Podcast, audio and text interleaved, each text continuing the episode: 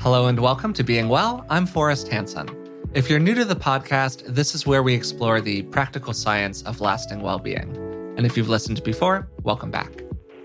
It's natural to have moments, even in the course of a generally happy, generally pretty fulfilling life, where we question our meaning, value, and purpose. This is often concentrated when we face the reality of our own mortality. And there's nothing quite like a pandemic to cast that one into sharp relief. So, today we're exploring a topic that's been top of mind, I think, for many people over the last year and a half existential dread. How can we face our ends and find the meaning and purpose that can help us live good lives? To help us do that, I'm joined as usual by Dr. Rick Hanson. Rick is a clinical psychologist, a best selling author, and he's also my dad. So, Dad, based on our uh, warm up conversation that we had to kind of set this recording up, I'm guessing that you're not feeling a lot of existential dread right now, but feel free to correct me here. well, I, you know, words mean different things for different people. And sometimes there are these technical meanings. And one of the words that's also bandied around with regard to existentialism is nausea. Mm. and so when I look into myself in the plain meaning of nausea or dread, no. I, I am not experiencing either one of them. I am experiencing a lot of interest in this topic, yeah. which is absolutely one of the root matters for anyone to engage in this life. What's the point? Yeah. Why bother? Totally. What am I doing here? Right? Uh, that goes way beyond TGIF. Well, I think that's totally fair. It's a great setup. Before we get into the episode, I do want to offer a couple of quick reminders for people. First, you can follow us on all of the social medias. I've linked our profiles in the description of today's episode. Second, if you'd rather be watching this episode right now, you can do that. You can watch it on my YouTube channel. I've included a link to that as well. And then finally, if you'd like to support the podcast, we have a Patreon page. It's patreon.com slash beingwellpodcast. And for the cost of just a couple cups of coffee a month, you can support the show and you'll receive a bunch of bonuses in return, like transcripts, expanded show notes, and ad free versions of the episodes. So, kind of getting into our topic here today, I think that it might be helpful to provide a little bit of framing of what mm-hmm. we're actually talking about here. Yeah. As you said, Dad, words can mean kind of different things to different people. And the phrase existential dread may or may not be resonant for you if you're listening to this right now. But to really simplify this and to kind of boil it all down, we're talking about meaning and purpose. How can we find meaning and purpose in a life when there are all of these people who've spent a lot of time kind of categorizing the various ways in which there isn't a lot of external structure to life that inherently gives us meaning and purpose. So it comes to us kind of to find what that purpose is. Does that more or less sound right to you, Dad? If I'm following you, you're setting up the basis for existentialism. Yeah, totally. As a philosophy mm-hmm. and even as as a way to approach the problems and the, the suffering that could bring people to psychotherapy or or more broadly preoccupy people. Yeah, absolutely. It's kind of like here we are. Consciousness was inflicted upon unsuspecting flesh. Mom and I did that to you many, many years ago. And then you popped into the world, right? I remember the day you were born, your eyes were wide open, you were looking around, to the extent that I can imagine what in the world you were experiencing non-verbally, it was kind of on the order of, wow, what the heck? you know, that combination of the two things. What am I going to do now? I'm here. I have a human body. I'm subject to pain and sorrow and loss old age, disease, and death. What's this all about? So, yeah, mm-hmm. I think these are mm-hmm. fundamental questions. You've done a deep dive, Forrest, into existentialism. At this point, you know more about it than I do as a hmm. philosophy. Mm-hmm. And maybe we could just sort of use that with respect as a jumping off point. Yeah. Would you be willing to summarize some of the key points you've come across? Sure. Understanding that I am not a philosopher. And again, I alluded to kind of a setup conversation that we had. It was about an hour before we're recording right now to kind of take you behind the curtain a little bit. And we uh, both kind of agreed that neither of us has a profound pull toward philosophy in general, but I'm going to kind of do my best here to take, I think, what's a very root experience for people just down in the core. you know, where we have this question of why does it matter or how can I find meaning in my life? And then people have gone through these fairly elaborate processes of trying to build frameworks around it. There are people like Dr. Irvin Yalom, who uh, is a master of existential psychotherapy, and he identified these four basic issues that people have. And the first one is that death is inevitable. First basic issue death. We're all going to die one day, and we need to grapple with that in our lives.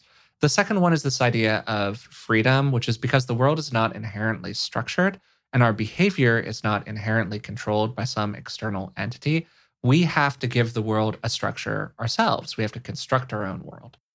Third, there's this issue of isolation, which is just no matter how close we come to another person, there's always going to be a degree of separation from them. So we can debate the extent to which this is true practically, but from a philosophical perspective, we're always alone.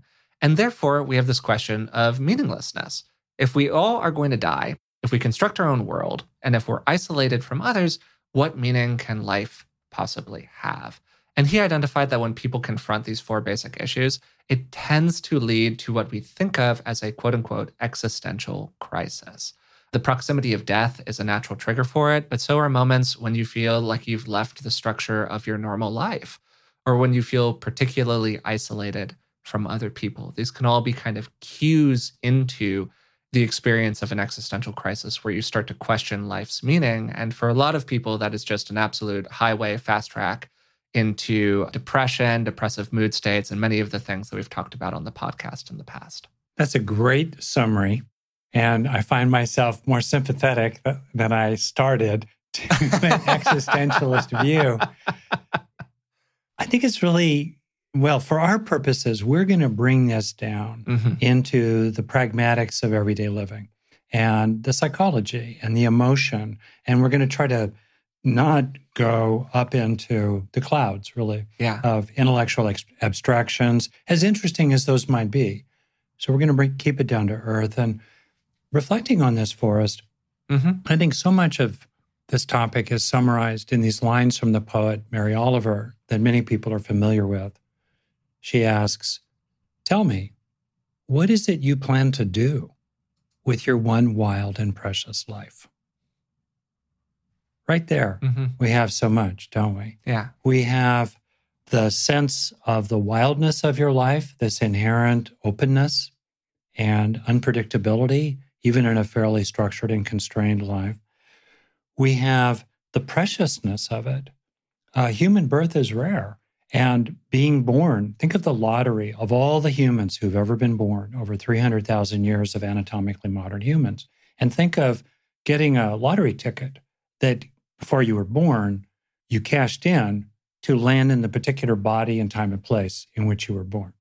I think many people would consider, even with all its difficulties, catching a ticket to be born today rather than 150 years ago in Dickens' London or 1500 years ago in post Rome Europe, sure. Europe, yeah, right, or fifteen thousand or one hundred fifty thousand years ago, they'd pick it today. Okay, so it's precious. Yeah. There's a precious opportunity here, and tell me what you plan to do, because mm. existential freedom and responsibility. That's the other word that's typically put together with freedom. There's an inherent, inescapable responsibility for the choices we make. We cannot not plan to do something with this one wild and precious life. Even if we say, no, no, no, I don't want to plan to do mm-hmm, it. Mm-hmm. Well, that's your plan.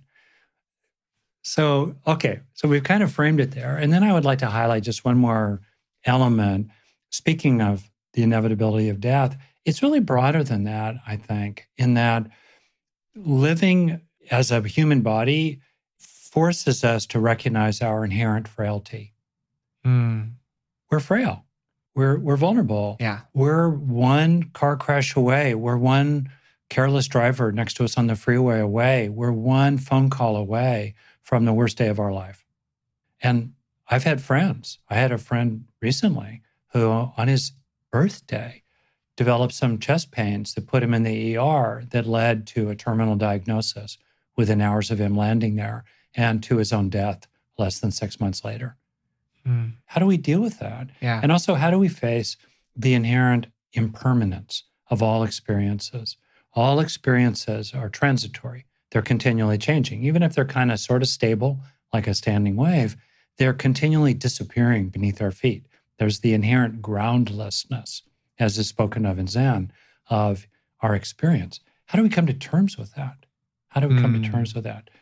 It's a great framing for all of it. And just to kind of pick up where you left off, the confrontation of that frailty for people is very stressful and for a lot of people, very overwhelming. And kind of with that more philosophical bent, people generally think that if we fully confront the enormity of that all at once, without availability of some of the techniques or things that we're going to talk about maybe later in the episode, it becomes completely overwhelming. And it's yeah. very, very emotionally challenging for somebody to deal with. I remember, um, I've told this story on the podcast in the past, but I remember quite vividly the first time that I realized that I was going to die. I think that I was like six or seven years old. Yeah. We were heading towards some perfectly normal thing, and this thought just entered my brain, and I couldn't get it out of my brain and I just had a total emotional fit. Yeah. like in confrontation with the reality of my impending doom as a 7-year-old, you know? so like it was it was a long way down the stream and yet I was like very absorbed with it in that moment. I don't know, maybe I had had like a fish that had died or something yeah. and I realized that I too like that fish would one day die. Yeah. But whatever. That initial contact is extremely stressful. So what the brain does, or what mm-hmm. our consciousness does, however you kind of want to frame it, yeah. it does the same thing that it does with any painful psychological material. Yeah. We repress it in a variety of different ways. We remove it from our moment to moment conscious awareness. And there are different kinds of coping strategies that people can have. There was this guy, uh, Peter Wessel Zapffe. I hope I'm saying that correctly. He was a Norwegian philosopher.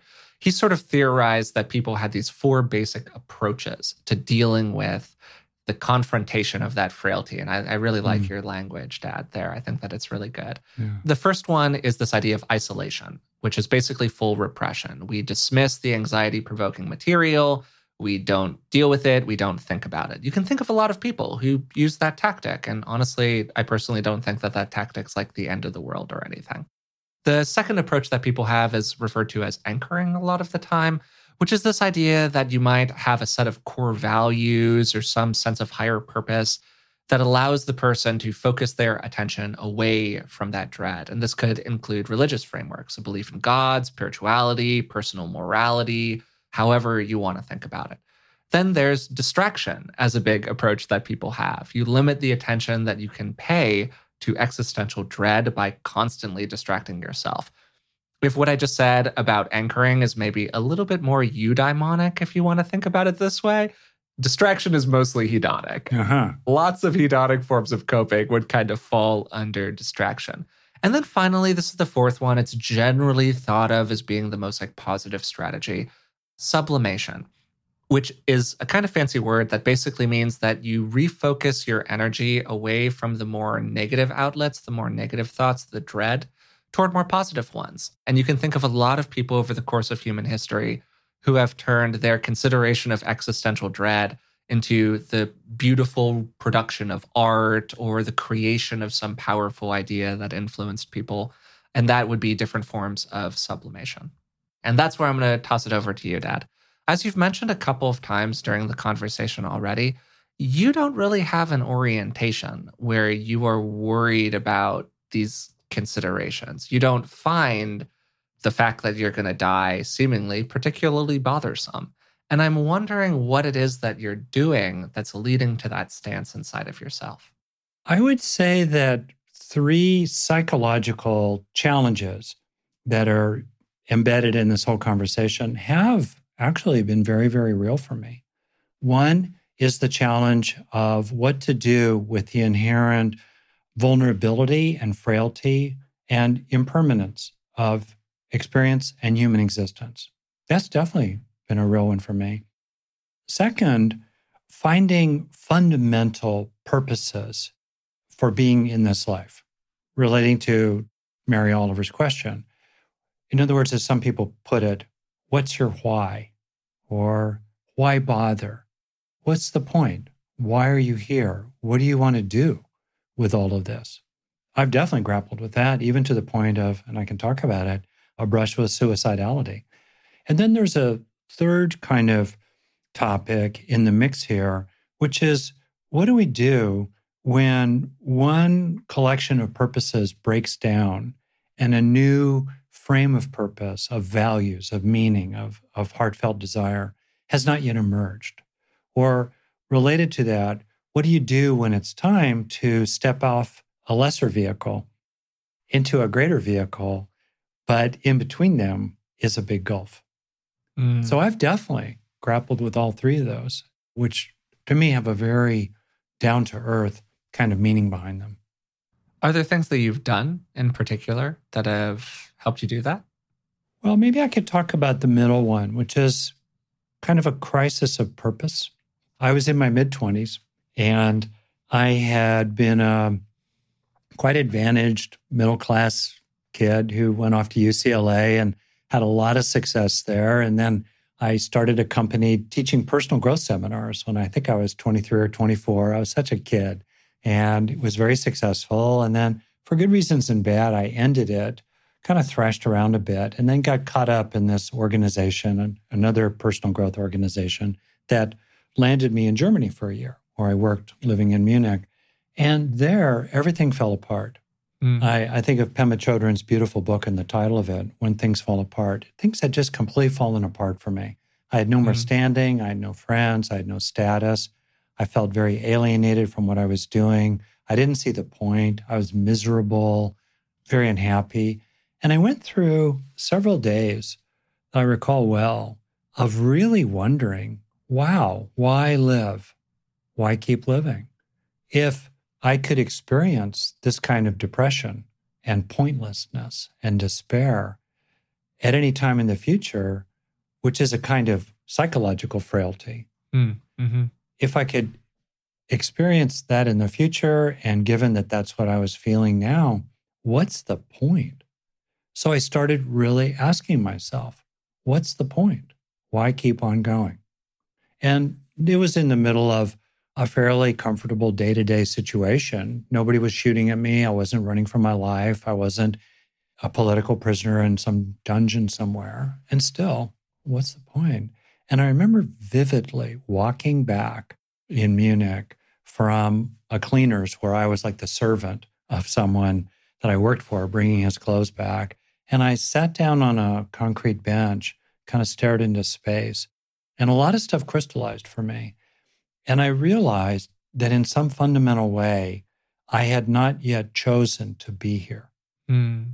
I had not yet chosen this, call it incarnation. I was half in and half out.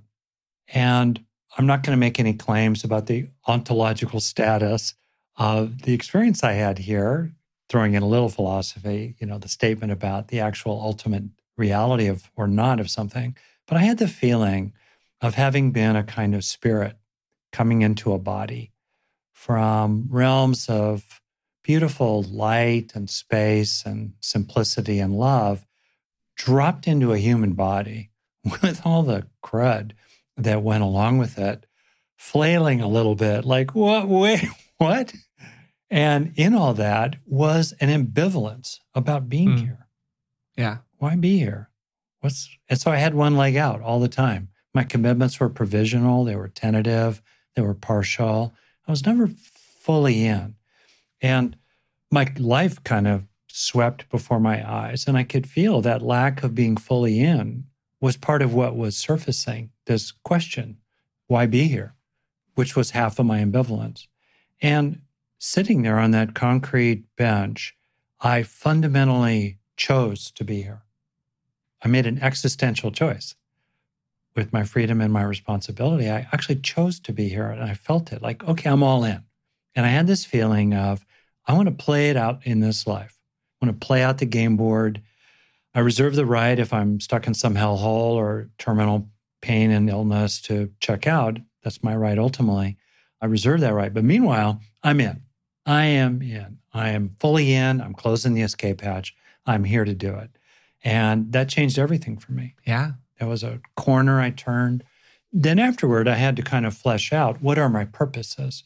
And I came to realize that people have basically three types of reasons for not jumping off a bridge. three types of reasons for continuing to be here. And I, I found those three types for myself, identified them for myself, and I fleshed them out. And I can talk about that in a minute. But that was for me a really meaningful thing. And and it was real. I was I was toying with suicide. Yeah. In the run up to that breakthrough.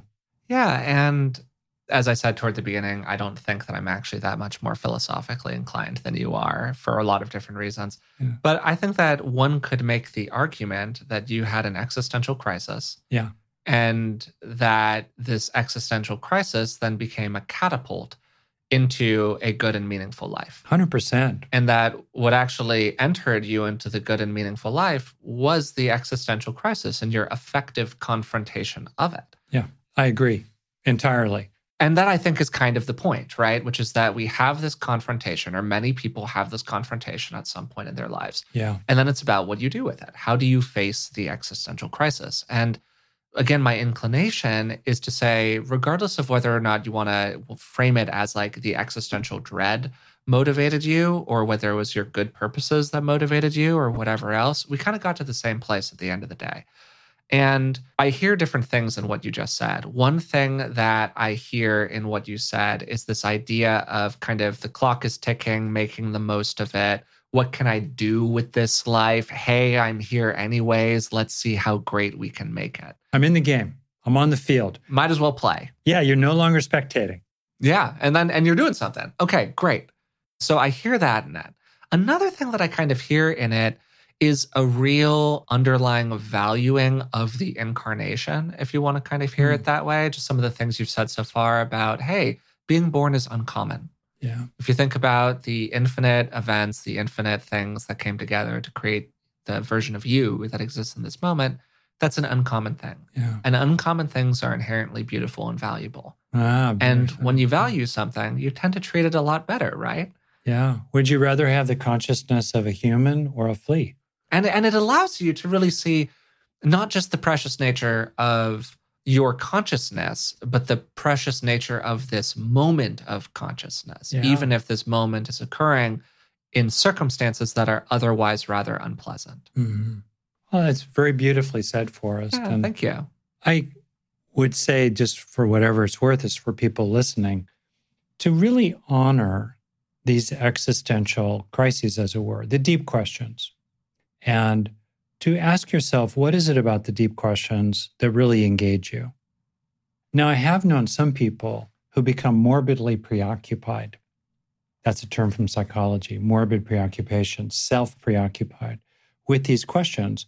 And I want to flag first the preoccupation, mm-hmm. which can take on a life of its own mm. and, in a funny kind of way, be used to avoid actually engaging the immediacy of the people around you yeah. and the opportunities around you, et cetera. For sure. And and second, there's a lot of selfing in this preoccupation because it's all about me. What am I going to do with my life? Right. So be careful about that. In other words, I think sometimes people can spin into a self generated, existential, dread saturated, nauseous you know, kind of crisis that's not actually given in human existence altogether it's generated. Okay, part one. Yeah. Part two, I find that there are three major whys. One why I would categorize as quality of life purposes and values, ranging from just the pleasures of a glazed donut, which I'll sneak when your mom's not looking, all the way out to very beautiful, sublime pleasures of listening to a wonderful symphony. Yeah. Or subtleties of lovingness with other people, all the all those things, both hedonia and eudaimonia, in terms of their personal impact, quality of life purposes. Why are you here? Why bother? What's your why? Well, I'm here to improve my quality of life broadly, which many people realize requires a fair amount of eudaimonic, eudaimonia, not just hedonia. Okay, good.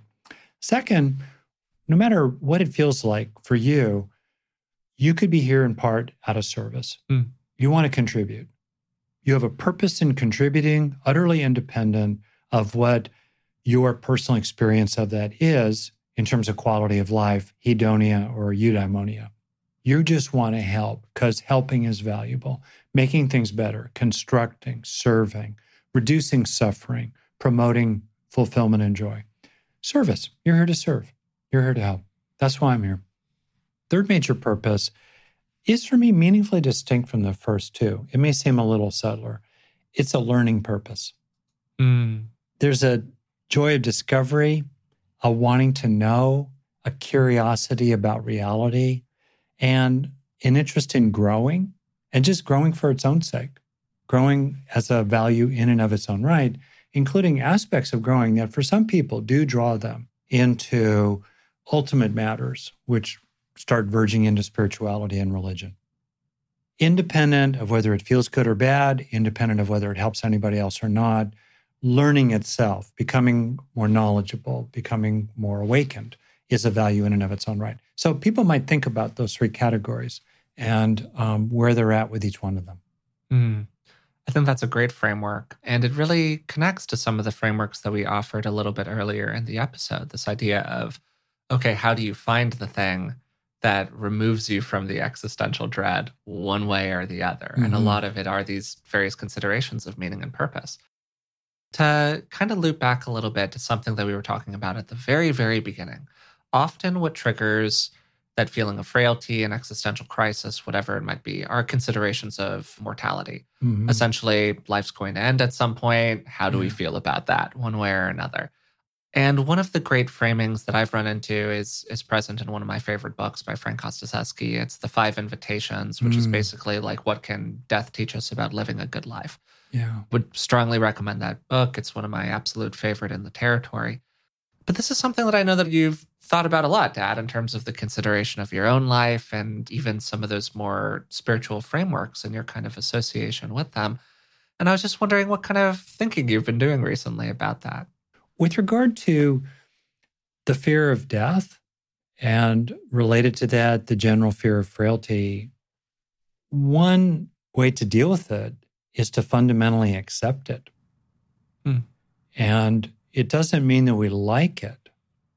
Where it actually shows up a lot, I think, for people is they can accept their own death, but it pisses them off that their kids have to die. Mm. I can relate to that. And so fundamentally, we can accept it. We may have to do certain things in our minds to accept it and come to terms with it. And people like Tara Brach, who's written about radical acceptance, have things to say about it. But so many of the great teachings are really about just simply coming to terms with the fact of inevitable mortality and the fact that we will face pain in our life, emotional and mm. physical pain, and just to accept that. And if that is too much of a price to pay for the three major kinds of values I just went through a moment ago, okay, a person may come to that. By the way, if you're thinking of suicide while you listen to this, don't do it. Really, don't do it. I mean, I respect the right of people toward, you know, in certain conditions to exercise the right for euthanasia, but otherwise, don't do it. It's a pathology. Mm. It's an illness inside you that's leading you to suicidality. Call someone, tell someone, tell a friend, go see a therapist, call a hotline that's confidential. Don't do it. So I want to make that incredibly crystal clear. And I hope in the show notes, Forrest, you can put some resources there. This is a really important point. Yeah. A lot of people commit suicide. And I think in men past a certain age, it's the number one leading cause of death. Yeah. So it's something really important to take care of. Mm-hmm. So my point is basically, if you say to yourself, you know, a certain amount of pain is the price I pay, it's the tab for all this pleasure, mm. broadly defined pleasure the joys of seeing a sunrise, of getting things done, the little satisfactions of everyday life, the three values quality of life, service, and learning.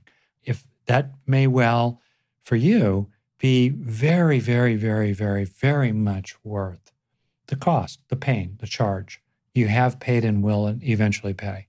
So, that for me is not glib, it's very real. And it's part of making that existential choice to be here.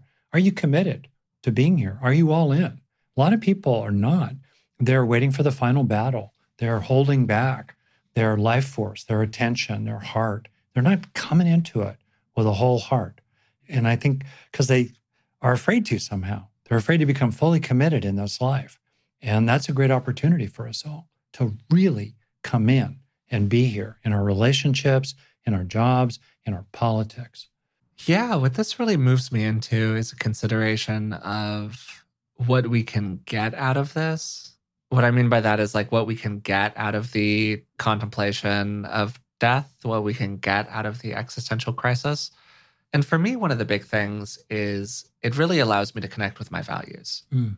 on an individual level. The idea that, you know, has been shared many, many times. We have to work, but no one hits their deathbed wishing they'd spend more hours in the office. Or very, very few people have that consideration at the end of things. And the ways in which there can be this kind of beautiful dichotomy where we find value and purpose and meaning even in the midst of being frank with ourselves about the reality of atoms smashing into atoms and this great cascade of events starting with the Big Bang. And yeah, sure, maybe it doesn't mean anything, but hey, it can still mean something to you. And I think that that is a sort of beautiful dichotomy. It's like a contrast that is itself kind of engaging and interesting and draws me more into a uh, closeness and appreciation for life. Another thing for me is just that it's an immediate pathway into feelings of equality.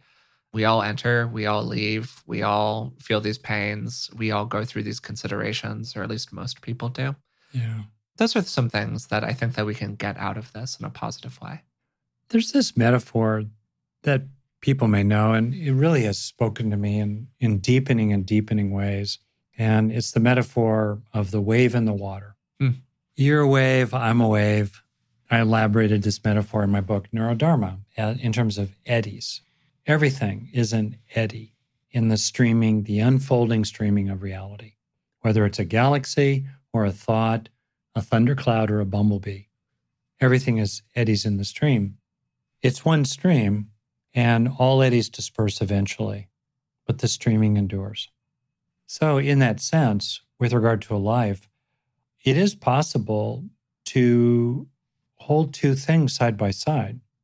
On the one hand, to look at your hand or your body and to just appreciate the extraordinary gift of your hand, shaped by three and a half billion years of evolution.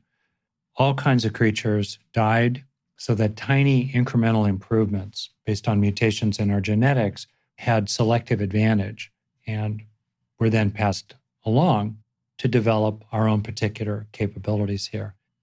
And then we have the extraordinary gift of the universe and coming together, and then stars occurring, which then inside their interior furnaces at their core, we're building heavy atoms like carbon mm-hmm. and calcium and iron, thus forming our hands, oxygen, so we could breathe. All of that inside of stars. So all that's happened here. So on the one hand, you can feel the the preciousness of your hands and their vulnerability, the frailty, and the fact that we're given, if we're fortunate, 80 years, maybe 100. Really, that's about it to enjoy it. So, on the one hand, we really can rest in this extraordinary sense of gratitude for what we've been given, alongside this very tender, intimate feeling of the inevitable endingness of everything. Like I can look at my hands in this 69 year old body and see the marks of aging, and I can imagine my father's hands, 35 years older than me, who died just short of 97, and really see the marks of aging there. And I know you, Forrest, are 70 years behind my own dad, and you're moving in that direction. So we can hold those two together. That's, that's really precious. We can hold that together. Mm. While at the same time, with some deepening, felt insight, we can recognize that these hands this body, these atoms, it's all just eddies, waves made of water in one sea, mm. one vast ocean. And inevitably, this particular wave, this particular eddy, will disperse into the ocean, while all along being ocean. As Jaimal Yogis puts it, all our waves are water. Yeah. And we can rest in the knowing of those two truths mm. without being glib, without using any of the avoidance strategies that existentialist philosophers and psychologists have identified, fully honoring and recognizing our frailty and all that, with gratitude and also with wisdom into our fundamental nature as water. It's a beautiful, uh, I almost want to say parable because it has a sort of parable like quality to it, a beautiful metaphor, however you want to kind of say it. And I also think that it moves us very quickly into some of the Buddhist topics that we've explored on the podcast in the past. Because mm. again, there's this duality, right? Where you could say that people who go in a very nihilistic or the full on existential crisis experience is about a sort of profound, negatively valenced non attachment, where they're just so, it's all purposeless and meaningless. So who cares, anyways? And the trick, of course, is in seeing both like the precious and beautiful nature of the moment while also not becoming excessively attached to or caught up in it and all of the problems that arise from that that you know buddhism has effectively identified over several thousand years and for me one of the ways into that that much as like you're kind of like all our waves are water you know way in we're all eddies in one shared ocean way in. And this is probably going to be apparent to people who are very practiced who are listening right now but i've been really kind of practicing with this idea of like the space between things. You know the space between me and another person the space between earth and another planet the space between this moment and another moment whatever it might be. Tip of the hat to you forrest. Oh thanks. Where in the world did you get that one? Hey. Uh, a lot of things that I'm not sure if I'm comfortable talking about on the podcast just yet, for starters. But you know, maybe stuff. that's for another day. Classic, classic, wonderful. Okay, good. Yeah, so very, very classic. Again, this is something that is present in a lot of Buddhist traditions and yep. is present in a lot of other philosophical traditions as well. Yeah. But basically, the idea that you can become increasingly aware of the space that exists between different things, all the way down to the sense of the space inside of an atom and how most of an atom is empty space, kind of yeah. depending on how you want to define that. And connected to that, the space between a breath, the space between a moment, whatever it is. And you could kind of push that out to this really broad consideration of what's in that space. Mm. And the truth is that nothing's in that space. In that space is nothing. It's already here right now. You're with it in this moment. And I had this thing that I said to you a long time ago. I think that this was like 10 years ago or something, mm. where you asked me at the dinner table something along the lines of like, well, Forrest, are, are you afraid of death? And I really thought about it and I went like, well, I don't think I'm afraid of death, but I have some fears about not living. Hmm. And that's an interesting distinction, right? And yeah. you said something along the lines after that of like, well, why aren't you afraid of death? And I responded kind of glibly in the moment, well, I was dead for billions of years and I didn't feel a thing. and that's a little tongue in cheek, you know, but it's kind of true. It's like very on brand for you at the time. Yeah, right. so like a wise ass 24 year old. so there is a certain kind of like, you can have a kind of grim humor about it mm-hmm. that we've talked about previously on the podcast that can really lighten this whole consideration. Because sure. the truth is that we all were dead for billions of years. And as far as we're aware yeah. in this moment, we didn't feel a darn thing. So, where are you going with this? So, we have this space. Oh, for me, that just moves me into a consideration of, of what do I have to fear if it's already here? You know, what do I have to fear if it's something that on some level I've already experienced? Yeah. What do I have to be worried about if it's present with me right now already and I'm okay? Right. And I think that that for me is extremely useful and is a real antidote to a lot of those moments where I can enter into a more glum contemplation of uh, am I really getting what I want out of this? Is my life all it's meant to be and all of that good stuff? And I, I find those practices personally useful. Hmm. That's great. So, two things. First, um, it's really natural for the body to want to stay alive. Yeah. The body wants to live typically. And it's really natural for there to be fear. I go in and I have my skin checked three, four times a year because I've had two melanomas taken out of my skin that thank goodness were caught early and were taken out entirely. And I'm okay. But I go in and I'm my belly always does a little flip flop before I have the dermatologist check me out because I just don't know. It's natural to have that kind of soft animal of the belly. You know, that's another Mary uh, Oliver line, the soft animal of the body, I think. To be scared, no problem. We'll call it that as a first dart kind of experience. Just natural, unpleasant, fear, the willies, uneasy, fine. We're not speaking against that. There's nothing abnormal, there's nothing wrong about that kind of experience. I think where a lot of suffering comes in is when people react to that initial, natural, inherent animal uneasiness and fear and build out all kinds of emotional reactions to it that are over the top, unnecessary, and add to a lot of suffering. That's where the second darts start throwing. So the first thing I want to do is just totally normalize natural fear of dying, pain, loss of functioning, disability, grieving, the loss of others. Sometimes people say, it's true for me too, I want to see how it turns out. Mm. I want to see your grandkids' grandkids. I'm not going to get to do that. I'm really interested in the unfolding societal evolution of humanity, the next 10,000 years. Mm-hmm. What's going on? How about 100,000 years? There were people walking through my backyard 10,000 years ago. I think 10,000 years from now, humans will be walking around in my backyard. They might be genetically engineered, vastly augmented, and living in a hotter world, but they're going to be here. I'm, I'm really interested in all that. In 10,000 years, is that nothing in the life of the universe? That bugs me. I want to see that. Okay, that's all yeah. first dart stuff, but we don't need to go overboard about it. That's point one. Point two, to your to your point, so much of our second darts are anticipatory dread. They're about the future.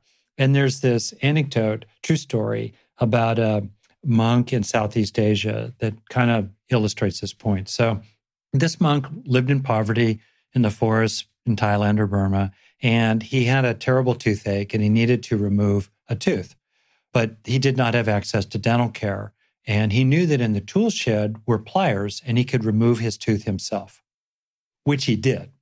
And people were stunned by this and they asked him, How did you handle it? It would, like, oh my gosh, right? And he said, Well, not really. So there I was in the, you know, dining hall and finishing my tea, and there was no pain. And then there I was taking the first step toward the tool shed. There was no pain. And then he just went through it. The second step, there was no pain, and there was no pain. And then my hand was on the, the doorknob of the tool shed. There was no pain. And then I opened the door. There was no pain. And then I held the pliers in my hand. There was no pain. And then I put the pliers on my tooth. There was no pain. And then I squeezed and pulled, and there was great pain. And then I walked out of the tool shed. There was no pain, and I was fine. And he was mm. totally in the present, to your point. Yeah. And I, I try yeah. to think about that actually as a story, uh, because so many of our, so much of our misery has has not happened to us.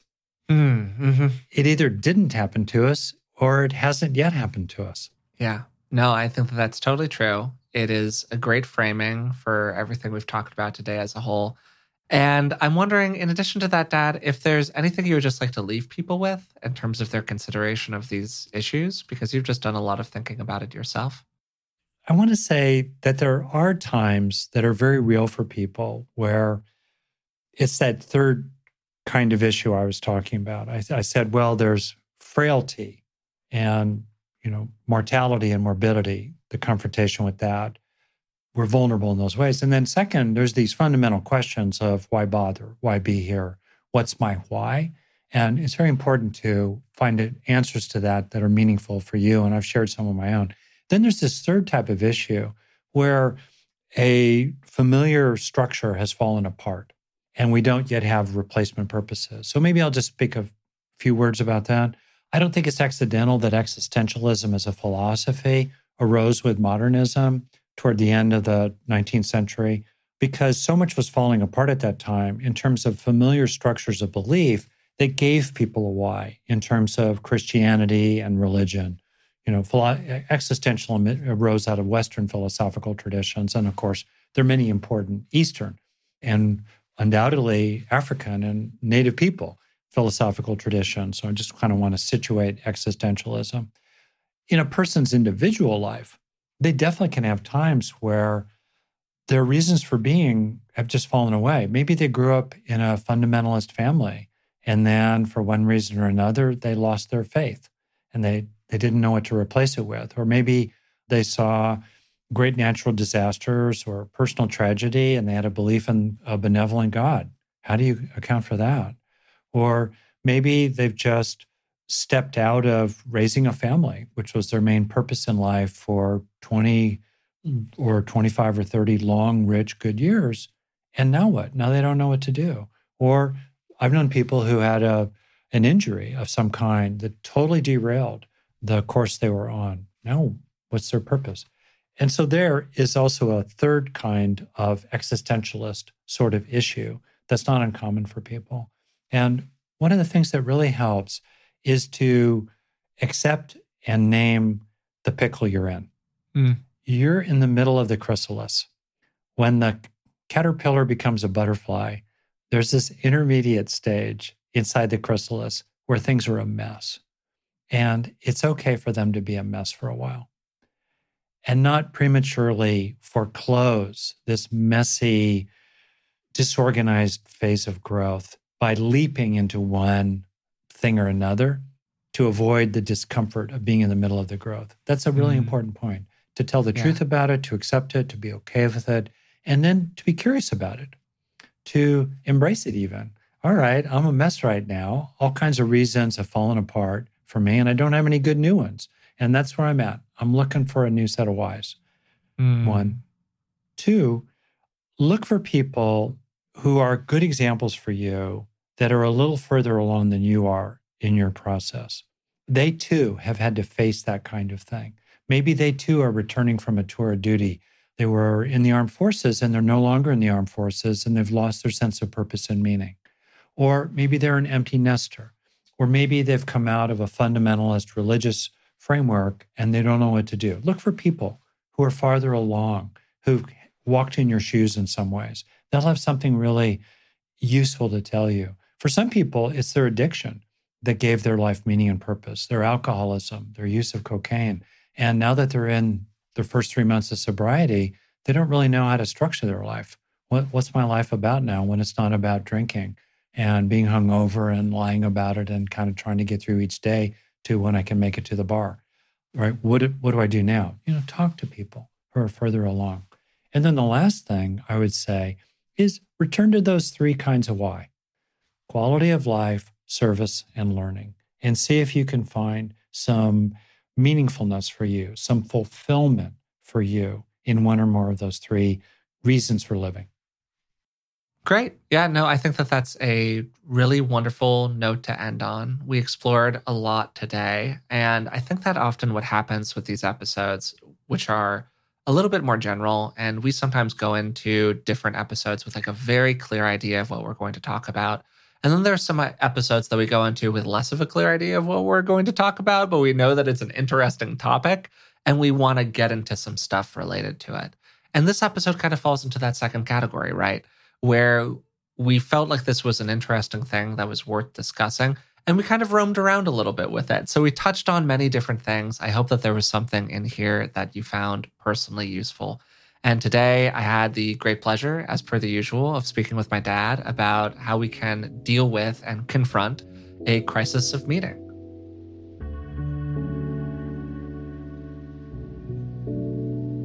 We began today's conversation by talking about where an existential crisis comes from. And according to Irvin Yalom, who is a really fantastic thinker in this territory and a wonderful trainer of therapists, there are four basic issues of existence. The first is that death is inevitable. The second is that we have freedom. The world is not inherently structured, and our behavior is not inherently controlled. Therefore, we have to give the world a structure and we have to find some kind of sense of meaning inside of it. Then, third, we're isolated. No matter how close we come to another person, there's always going to be a degree of separation. Essentially, we're always alone. Finally, this can add up to a feeling of meaninglessness. If we're all going to die, if we construct our own world, and if we're separate from others, what's the point of living? When we confront issues like these, it can trigger us into an existential crisis, a moment where we question our life's purpose or whether we should go on living at all. The proximity of death is a natural trigger for this. But so are some moments where you feel like you've left the structure of your normal life or when you feel very isolated from other people. People deal with an existential crisis in a variety of ways, and Rick and I explored a bunch of different methods that you can use to deal with an existential crisis if you happen to face one. These different ways fall into a couple of different categories. Some people just don't think about it. They push it out of their mind, they push it down, they repress it, they do whatever they got to do. They do not confront the issue. Some people find sets of core beliefs, ideas, values that they feel give their life purpose and meaning. A lot of religious beliefs fall into this category, as do some personal moral frameworks then people might distract themselves. They might really enjoy life in a variety of different ways. This tends to be a little bit more hedonic, but I would imagine you could probably distract yourself eudaimonically as well. And then finally, they might refocus the energy from the existential crisis into creating things of purpose, value, and meaning. This is often referred to as sublimation, and it's more or less what Rick was describing when he talked about the own existential crisis that he faced when he was in his early 20s living in Germany. And what he described was this feeling of listlessness, worthlessness, meaninglessness, and really just seeing his profound separation from other things, from other people. He had had a meaningful endeavor that fell by the wayside. He was doing work he didn't care about. He felt like his life wasn't going anywhere. Ugh, now what? Why go on?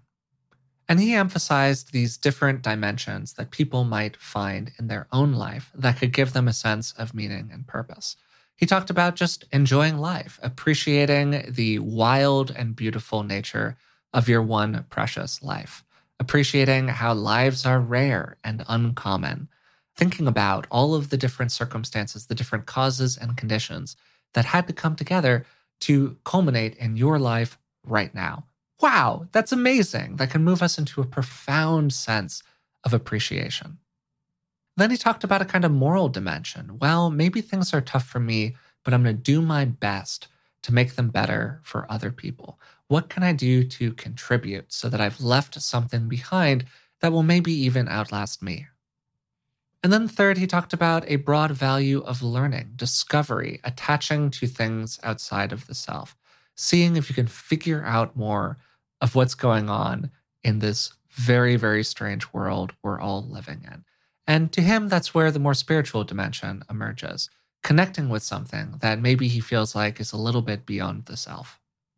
We talked for a while about how existential dread or existential fear can actually be a positive motivator toward good ends.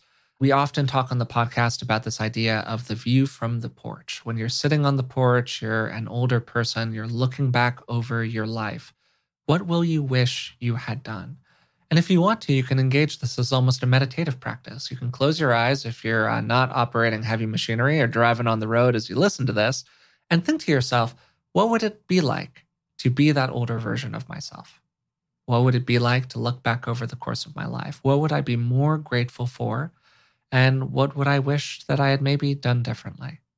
And you can really contemplate that. You can feel that emerge inside of yourself very naturally. And then you can open your eyes, look around, and go, wow, I'm back in this different body again. I'm back in this younger body again. And I have time now that I didn't have when I was sitting on the porch as that older version of myself. And what do I want to do with that time? And that can be a really beautiful contemplation for a person. It can be a very natural way to drop into that sense of opportunity that we often lose when we're entering into the fullness of that existential crisis. So, I hope you enjoyed today's episode of the podcast. It was a little bit more philosophical than our typical content. So, I'm kind of curious to see how this episode does and to see whether or not people are interested in these kinds of topics. If you were interested, please feel free to let us know about it. You can reach us at contact at beingwellpodcast.com. You can always reach out to us through social media as well. I've included the links to our various social profiles in the description of today's episode. If you've been enjoying the podcast, please remember to subscribe to it through the platform of your choice and maybe even tell a friend about it. It's one of the best ways we have to reach new people. If you want to support the podcast in other ways, you can also leave a rating and a positive review. That really helps us out or you can find us on Patreon. It's patreon.com slash beingwellpodcast. Thanks again for listening. Have a great week, and we'll talk to you again soon.